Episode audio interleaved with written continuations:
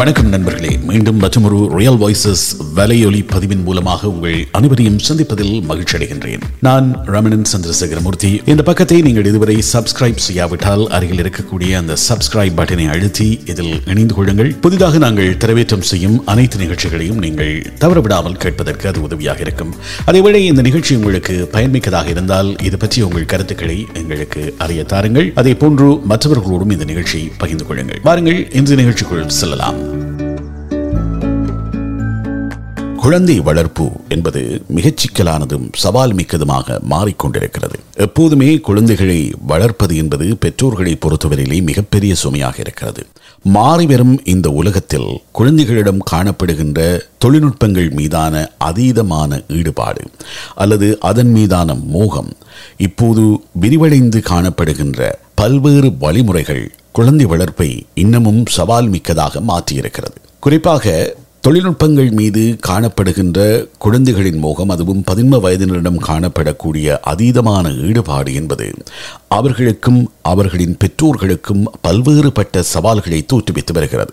கல்வி செயல்பாடுகள் மீதான ஈடுபாடு குறைவடைகிறது. அதேவேளை உடல் சார்ந்த இயக்கங்கள் விளையாட்டுகள் மற்றும் ஏனைய செயல்பாடுகளில் அவர்கள் ஈடுபடுவது தள்ளி வைக்கப்படுகிறது அல்லது அதில் அவர்கள் ஈடுபடாமலேயே ஒதுங்கி போகிறார்கள். எக்ஸ்ட்ரா கரிக்குலர் ஆக்டிவிட்டீஸ் என்று சொல்லக்கூடிய கல்விசாரா செயல்பாடுகளில் பாடசாலையிலும் பாடசாலைக்கு வெளியிலும் மாணவர்களின் ஈடுபாடு என்பது இப்போது குறைவடைந்து செல்கிறது. கோவிட் பெருந்தாக்கத்தின் பின்னர் இணைய வழியான கற்றல் பொறிமுறைகள் அறிமுகப்படுத்தப்பட்டதன் தொடர்ந்து பல்வேறு வகுப்புகளும் இப்போது இணையத்தின் வழியே தொடர்கின்றன.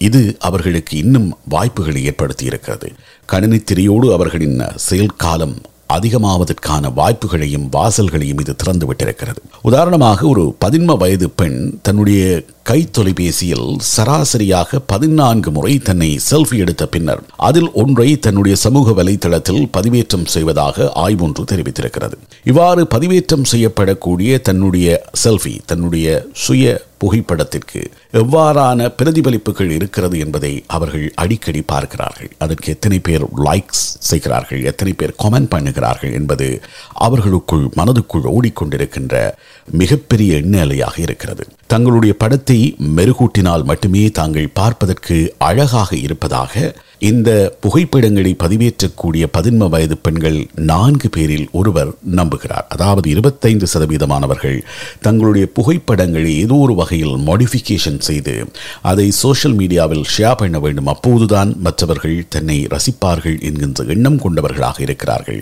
தங்களுடைய தோற்றம் குறித்து ஒரு விதமான தாழ்வு சிக்கல் அவர்களுக்கு இருக்கிறது. சமூக ஊடகங்களில் சித்தரிக்கப்படும் அழகு சார்ந்த செய்திகளை பார்க்கின்ற போது அவர்களுடைய தன்னம்பிக்கை குறைவடைவதாக சிலர் கூறுகிறார்கள். இது தொடர்பில் பல்வேறுபட்ட ஆய்வுகள் மேற்கொள்ளப்பட்டு வருகின்றன. அதாவது பதின்ம வயதில் இருக்கக்கூடியவர்கள் இந்த சமூக வலைத்தளங்களுக்கு அடிமையாவதால் ஏற்படக்கூடிய அபாயங்கள் எவ்வாறாக அவர்கள் அடிமையாகிறார்கள்? அல்லது இந்த அடிமைத்தனம் என்பது அவர்களுக்கு எவ்வளவு தூரம் பாதிப்புகளை கொண்டு வருகிறது என்பது பற்றியும் இதில் பெற்றோருடைய கவனம் எவ்வாறு இருக்க வேண்டும் என்பது பற்றியும் இந்த ஆய்வுகளில் பேசப்பட்டிருக்கிறது. குறிப்பாக தங்களை அழகுபடுத்தி காட்ட வேண்டும் என்கின்ற நோக்கம் அதிகமாக இருக்கிறது. தாங்கள் எல்லோராலும் விரும்பப்படுகின்றவர்களாக இருக்க வேண்டும் என்கின்ற தாக்கமும் அவர்களிடம் இருக்கிறது. இப்போதைய நிலையில் பதின்ம வயதினர் தங்களுடைய நண்பர்களோடு நேரத்தை செலவிடுவதை விட அவர்களிடம் இருக்கக்கூடிய தொழில்நுட்ப சாதனங்களோடு அதிக நேரத்தை செலவிடுகிறார். அது கைபேசியாக இருக்கலாம் அல்லது கணினியாக இருக்கலாம் மடிக்கணினியாக இருக்கலாம் அதில் தான் அவர்கள் அதிக நேரம் செலவிடுகிறார்கள். அதிலும் அவர்கள் தங்களுக்கு பிடித்தமான சமூக வலைத்தளங்களில் அதிகளவு நேரத்தை செலவிடுகிறார்கள். அது டிக்டாக்காக இருக்கலாம் யூடியூபாக இருக்கலாம் இன்ஸ்டாகிராமாக இருக்கலாம் ஃபேஸ்புக்காக இருக்கலாம் ட்விட்டராக இருக்கலாம்.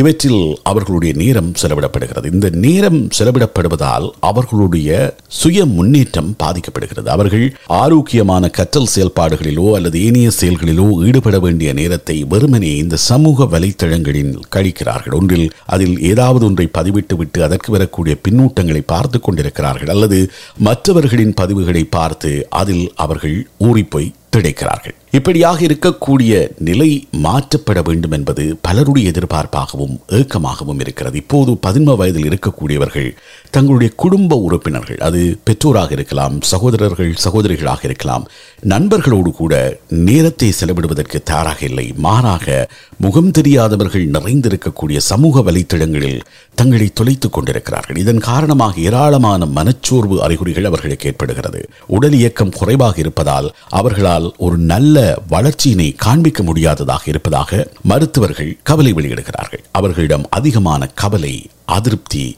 தனிமை போன்ற உணர்வுகள் மேலோங்குகிறது. இது அவர்களுக்கு ஒரு மிகப்பெரிய மனச்சோர்வினை மன அழுத்தத்தை ஏற்படுத்தி விடுகிறது.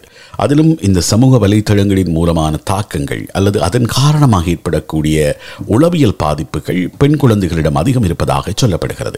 ஒரு நாளில் ஒன்றில் இருந்து மூன்று மணி நேரம் வரையில் சமூக ஊடகங்கள் சராசரியாக பதின்ம வயது இளைஞர்கள் பயன்படுத்தி வருவதாக தெரிவிக்கப்படுகிறது. இதை தாண்டி ஐந்து மணி நேரத்திற்கும் அதிகமாக அதைவிட அதிகமான நேரங்களிலும் இந்த பதின்ம வயதில் இருக்கக்கூடியவர்கள் சமூக வலைத்தளங்களை பயன்படுத்துகிறார்கள். அதிக நேரம் சமூக வலைத்தளங்களை பயன்படுத்துகின்றவர்களில் ஐம்பது வீதத்திற்கும் அதிகமானவர்களுக்கு மனச்சோர்வு அறிகுறிகள் காணப்பட்டதாக மருத்துவ ஆய்வுகள் தெரிவிக்கின்றன. கிளினிக்கல் மெடிசின் என்கின்ற ஒரு ஆய்வு நிறுவனத்தினால் மேற்கொள்ளப்பட்ட ஆய்வின் மூலம் இந்த விடயங்கள் கண்டறியப்பட்டிருக்கிறது. அதிலும் குறிப்பாக பெண்களிடம் இந்த மனச்சோர்வு நிலை அதிகம் காணப்பட்டிருக்கிறது.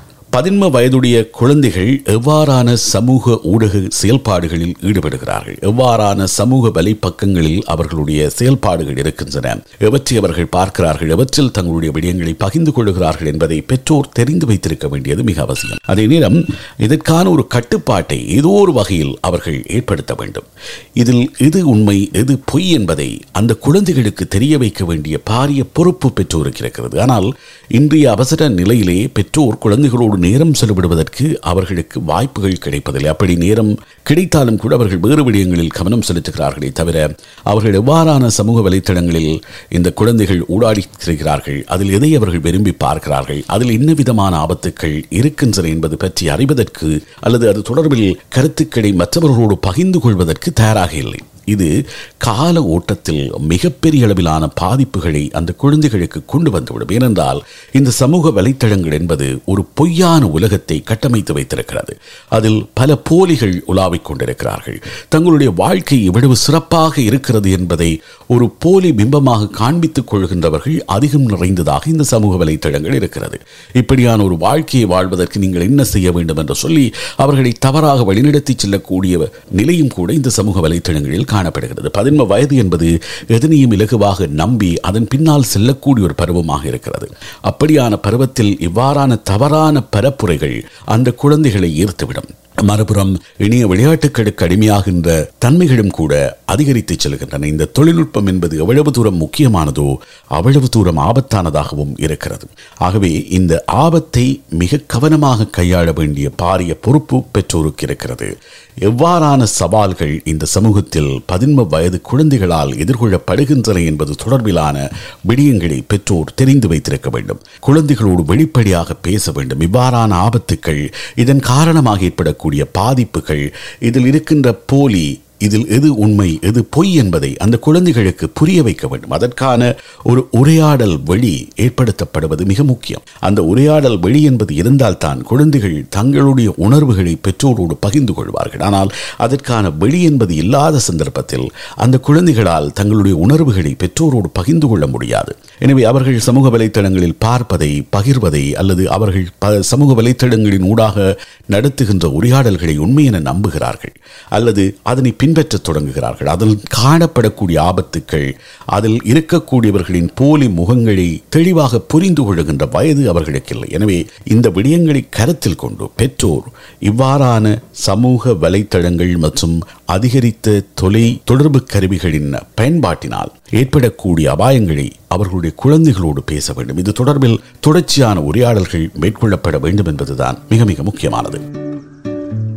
நண்பர்களே இந்த எபிசோடு உங்களுக்கு பிடித்ததாக இருந்தால் நிச்சயமாக இது பற்றி உங்கள் கருத்துக்களை இங்கே கீழே காமெண்ட்ஸ் பகுதியிலே தெரிவிக்கலாம். அதே போன்று நேரடியாக நீங்கள் என்னிடம் தெரிவிக்க விரும்பினால் RJA Ramanan at Gmail dot com என்கின்ற எனது மின்னஞ்சல் முகவரிக்கு அனுப்பி வைக்கலாம். என்னை இன்ஸ்டாகிராமில் பின்தொடர்வதாக இருந்தால் ஆர்ஜி ராமனன் என்கின்ற எனது இன்ஸ்டாகிராம் பக்கத்தை நீங்கள் பின்தொடர முடியும். இந்த பதிவு பிடித்திருந்தால் உங்களுக்கு தெரிந்தவர்கள் நண்பர்களோடும் இதனை பகிர்ந்து கொள்ளுங்கள். மீண்டும் மற்றொரு பதிவின் ஊடாக உங்கள் அனைவரையும் சந்திக்கும் வரை உங்களிடமிருந்து விடைபெற்றுக் கொள்வது ரமணன் சந்திரசேகரன். மூர்த்தி வணக்கம் நண்பர்களே.